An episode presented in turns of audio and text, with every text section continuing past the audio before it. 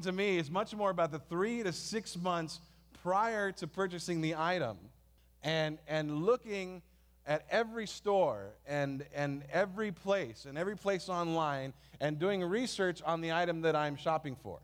Uh, I've done it with cars, um, any appliance, uh, anything that would be like a big purchase, which for me could be like a microwave. I mean, anything that is big, I'll research it and search it over and over and over again and, and figure out am I getting the best deal? Am I getting the best uh, brand name? Do they have the best? Uh, do, will it last longer? Um, so it works like this I end up at Walmart and I talk to the guy. Then I go to Target and I talk to the guy. And then I go to Best Buy and talk to their guy. And then I end up at Fry's and I talk to their guy. And I find out what's the best one and, and, and, and which one works the best and which one works the longest. And, and, and then I end up going home and going on eBay and comparing the prices. And then I go to tigerdirect.com and compare, overstock.com and check, Google shopping and check the. I mean, this is a thorough investigation. And then I go into the stores again as I find my research. And then you'll see me with my, uh, with my iPhone, and I'll, and I'll take a picture of the barcode on the item at the store. And then I can find out how much it's selling for on Amazon. Did you know you could do that? If you get Amazon's app, it'll tell you, and you can right there. I have it, I have it set up so like one click I can buy on Amazon. So if I find it's a lot better on Amazon, boom, bought. And the poor box store lost my business. you know what I mean? But it is a whole process for me, an elaborate process figuring out did I buy the best thing at the best price? I did this recently. Um, just bought a 55 inch HD 1080p LED monstrosity. It's on my wall right now. I bought it in September. And I did this whole process, three to, so when I buy something, it's like three to six months prior, I've been investigating, right? And, and, and I went to all the stores and I went to all the online shops and all these things. And, and, I, and I come to find out, and I'll, and, I'll, and I'll freely give you this tidbit of research here, uh, that Fry's is easily the best place to buy a TV as far as price wise. Now, Best Buy will give you better financing for 36 months, they'll give you a 0%, but, but they'll also charge you $400 more for your TV. So, uh, Fry's is the best place. And so, as I'm learning Fry's and figuring out Fry's and figuring out which TV I want, do I want LG, do I want you know, all these things, figuring all these things out. I notice that Fry's does a thing where they, they put a, an ad out every week. Like on Thursday night, they have the ad for the weekend. And then on Monday, sometimes they'll have a two day ad. So I'm on my iPad at home and, and I'm looking at the ad and I see, ooh, look, there's a TV. This is 55 inch. This one's 60 inch. This one's 65 inch. And it'll say the TV and how big it is, and then it'll give you the price. But it doesn't give you the brand name. Those losers, they know exactly what they're doing. And so I go, okay, I'll call them. And I call. I said, well, I see this ad, and there's, you know, there's 55 inch. I'm wondering, how, you know, what brand name is it, is it? And they say, oh, I'm sorry, we don't give you that kind of information over the phone. I go, you jerks. you have to come in the store to get that information. Do you see what they're trying to do? Right? And then you have to walk all the way to the back of the store, the TV section. They want to make it really hard for you to get out, right? And so I'm thinking to myself, okay, I have these ads now, and I'm watching them weekly because I want to figure out. I know I have football season coming up. Uh, the, the, Giants went to the World Series. I think God rewarded me for buying the TV. Okay, He doesn't really do that. But the point is, I, I'm doing all this research, and so I'm sitting there with my wife. I live in Vallejo. The nearest Fry's is in Concord. And I, there's a TV there. I don't know what brand it is. I got I to find out what brand it is so I can know if it's a good deal or not, right? Of course. And so I go, honey, uh, Babe, do you want some Krispy Kreme? Well, David, you know I love Krispy Kreme, the chocolate with the custard. I know you do, honey, and I am here to be the man I'm supposed to be. I will be your husband, and I will go over the bridge into Concord and get you some Krispy Kreme. Why? Because any excuse will do. I got to go see that TV. The next week, another ad comes out, and I see another TV, and, and this one has 3D glasses. I don't, I don't watch the TV in 3D, but who cares? It's a good deal. What brand is it? I got to go. Honey, how do you feel about some Cinnabon? You see, because in the Sun Valley Mall, they have a Cinnabon, and you never get your Cinnabon. Oh, I'd love to. Oh, honey, I am here to be your man, and I will go and get you the Cinnabon. I'm telling you, I could find an excuse to go to Fry's to figure out what the TVs cost. That's just the way I am. It's kind of weird. I'm the guy who will go on Black Friday, wake up at 4 in the morning, I'll go on Black Friday to Fry's, buy nothing. Buy nothing. Walk up to my TV and make sure I still got a better deal in September than it is on Black Friday. That's how I am. I, I really am. Any excuse will do. Can you relate to that? There's this little shop in San Francisco. Uh, it's a rotisserie chicken place on 20th and Mission. We call it 20th and Mission Chicken. Have I told you about it yet? It's beautiful. It's wonderful. I've been going there since I was five years old. Reminds me of my mom. These Greeks, they know how to make rotisserie chicken. You know, uh, and it's the same guys there since I was a little kid. They don't, they don't change. They look the same. It's really interesting. And so I go there. I love that place. I will find any excuses to go to San Francisco to go to 20th and Mission Chicken. It's called Pete's Barbecue, but I always call it 20th and Mission Chicken. I'll get on the BART, whatever I need to do to get there. In fact, if one of you guys comes to me today and says after service, hey, I really want to try that out, I might be in your car today going to San Francisco because any excuse will do. They asked uh, uh, automobile policy holders, um, they got a list of their excuses for why they got in accidents. And this is what they come up with, and I saved the best one for last. But uh, an invisible car came out of nowhere, struck my car, and then vanished. The other car collided into mine without warning uh, without warning me of its intention.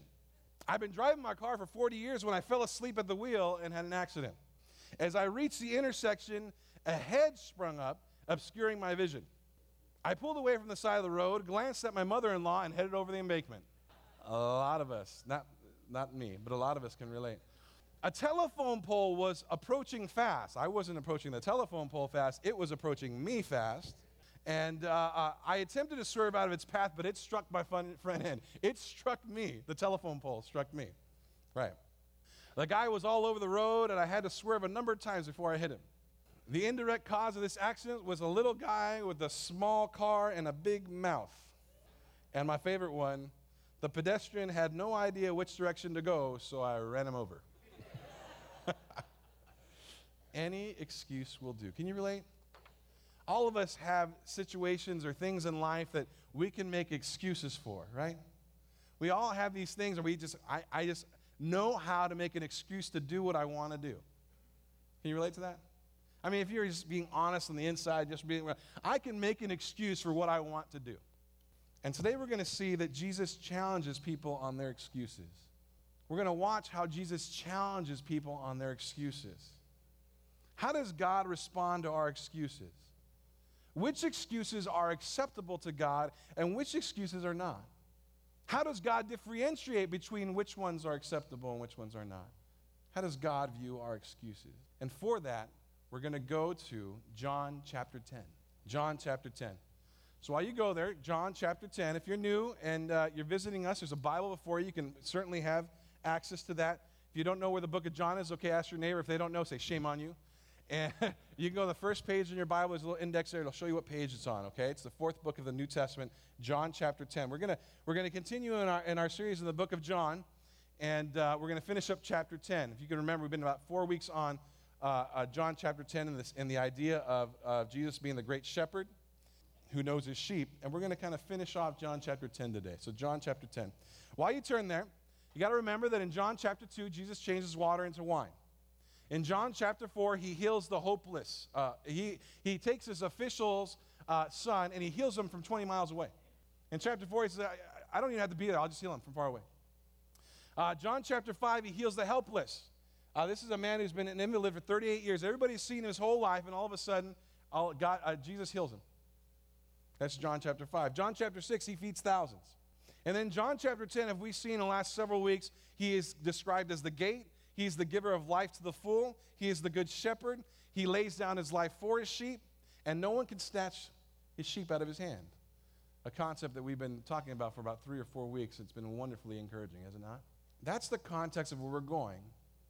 And at the very end of him saying he's the, he's the shepherd, the great shepherd, the good shepherd, he makes this statement that I and the Father are one.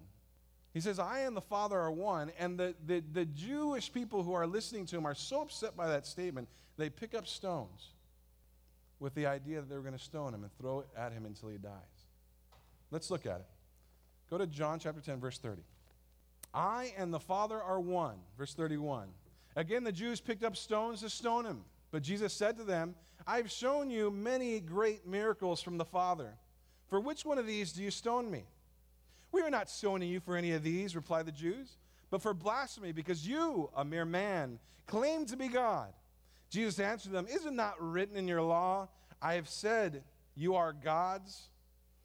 if he called them gods to whom the word of God came and the scriptures cannot be broken, what about the one whom the Father set apart as his very own and sent into the world? Why then do you accuse me of blasphemy because I said I am God's son? Do you, you don't believe do not believe me unless I do what my Father does.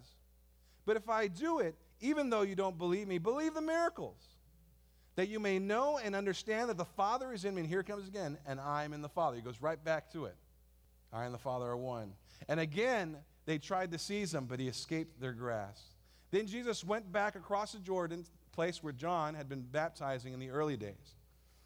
Here he stayed, and many people came to him.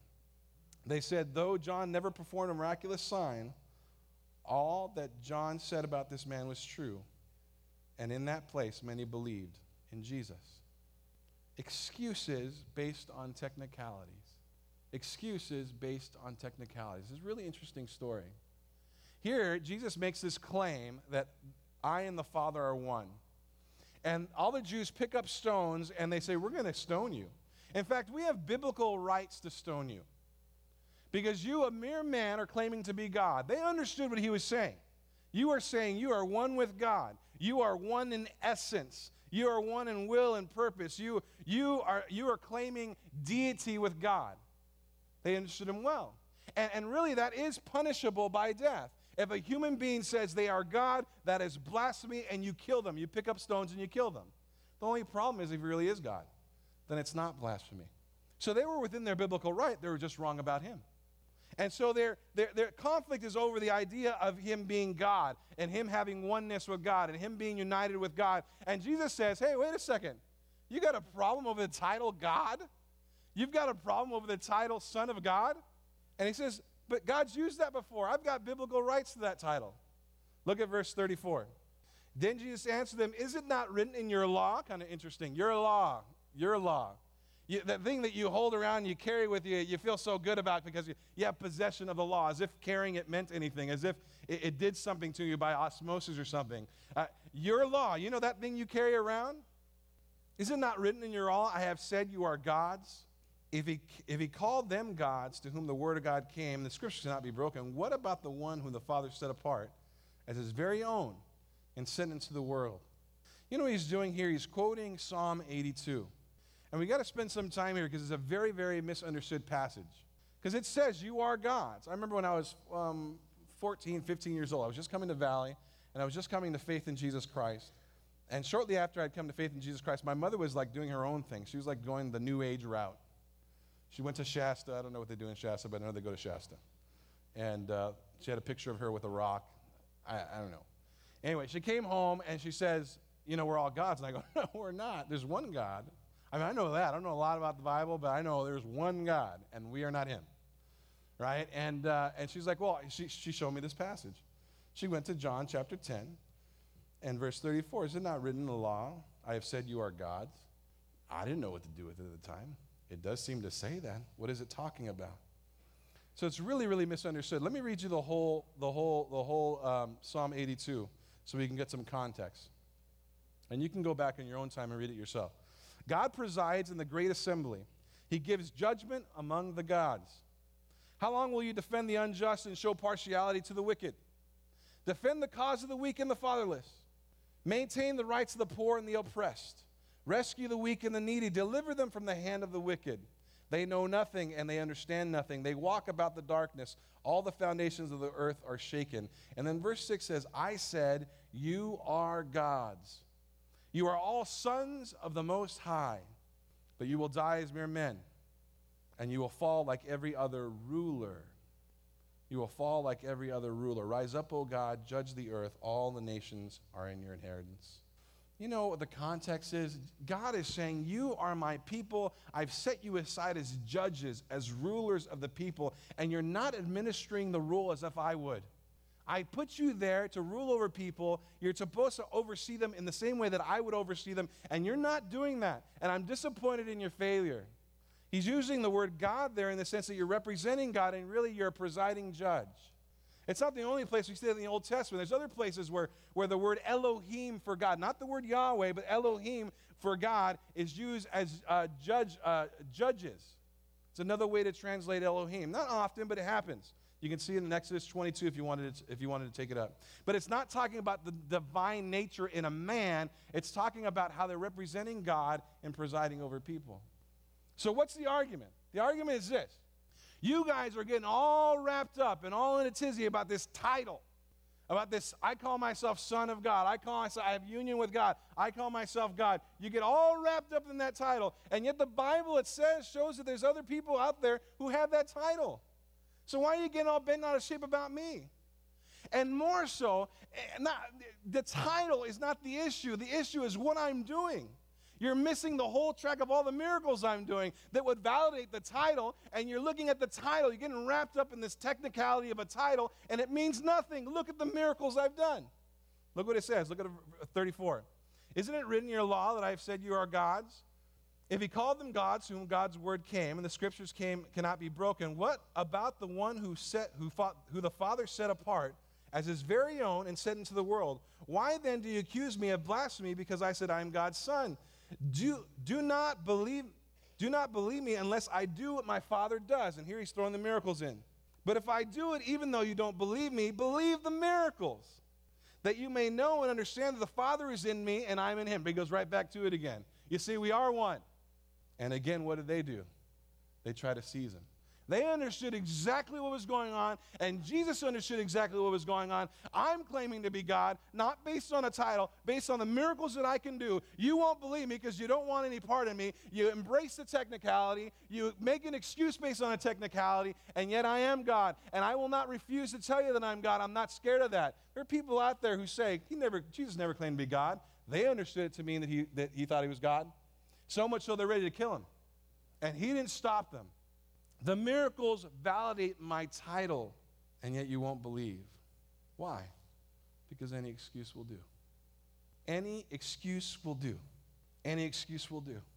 You refuse to listen. Why? Because any excuse will do. Any excuse will do.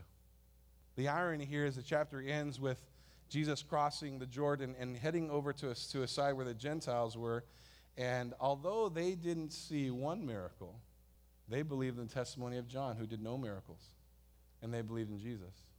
And yet, here you have this religious people who see many miracles and don't believe. So it ends us on an ironic note. And why? Why wouldn't they believe? They wouldn't believe because any excuse will do. And it's not unlike what we see in other places in the Bible. Why don't you turn to Luke chapter 9? Turn with me to Luke chapter 9.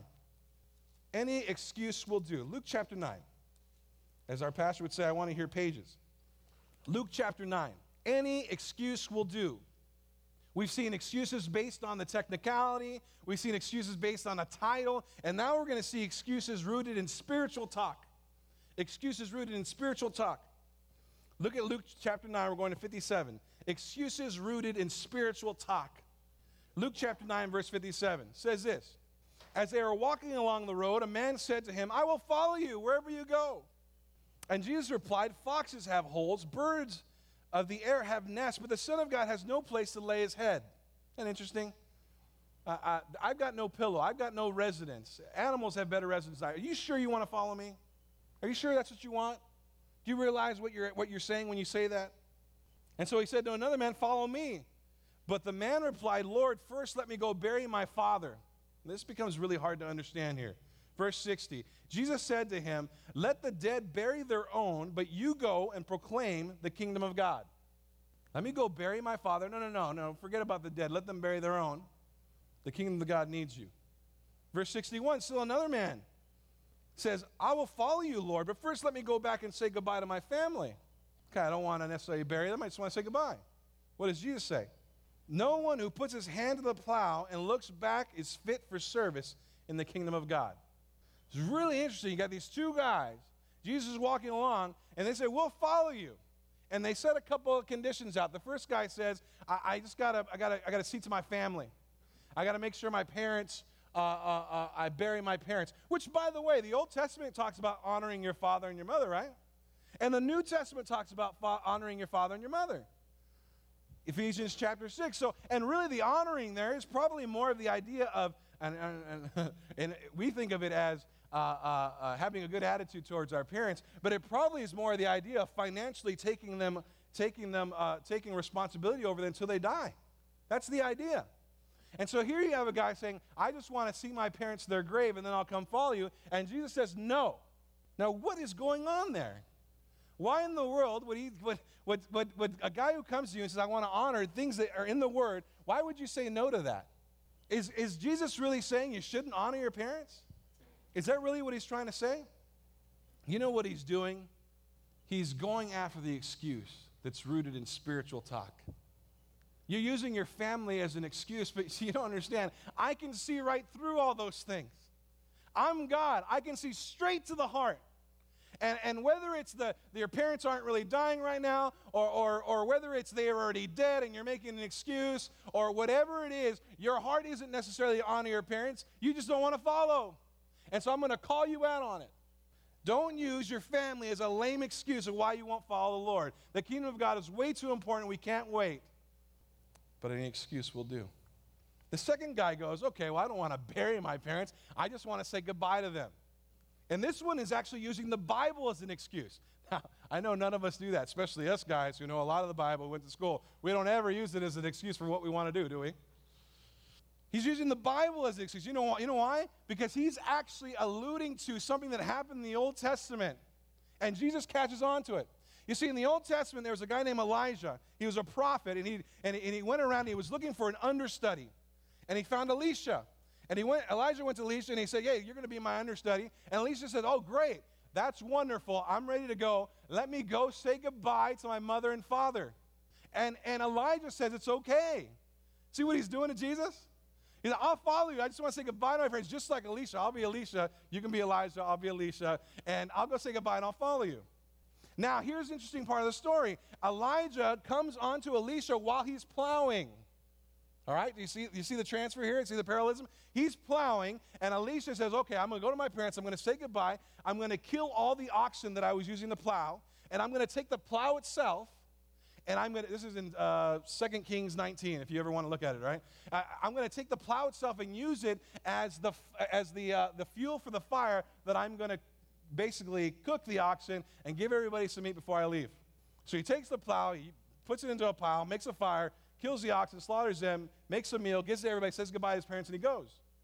And this guy is coming to Jesus and saying, Hey, I just want to say goodbye to him just like Elisha, and then I'll come follow you. You can't possibly get me on that one, can you? And Jesus says, I know exactly what you're doing. I see exactly what you're doing. You're trying to take the Bible and use it as your excuse. You don't really want to follow me. You don't really want to say goodbye. You just want to get out of this conversation really easily. And he says, I know exactly what you're talking about. Just remember this He took the plow and he burned it.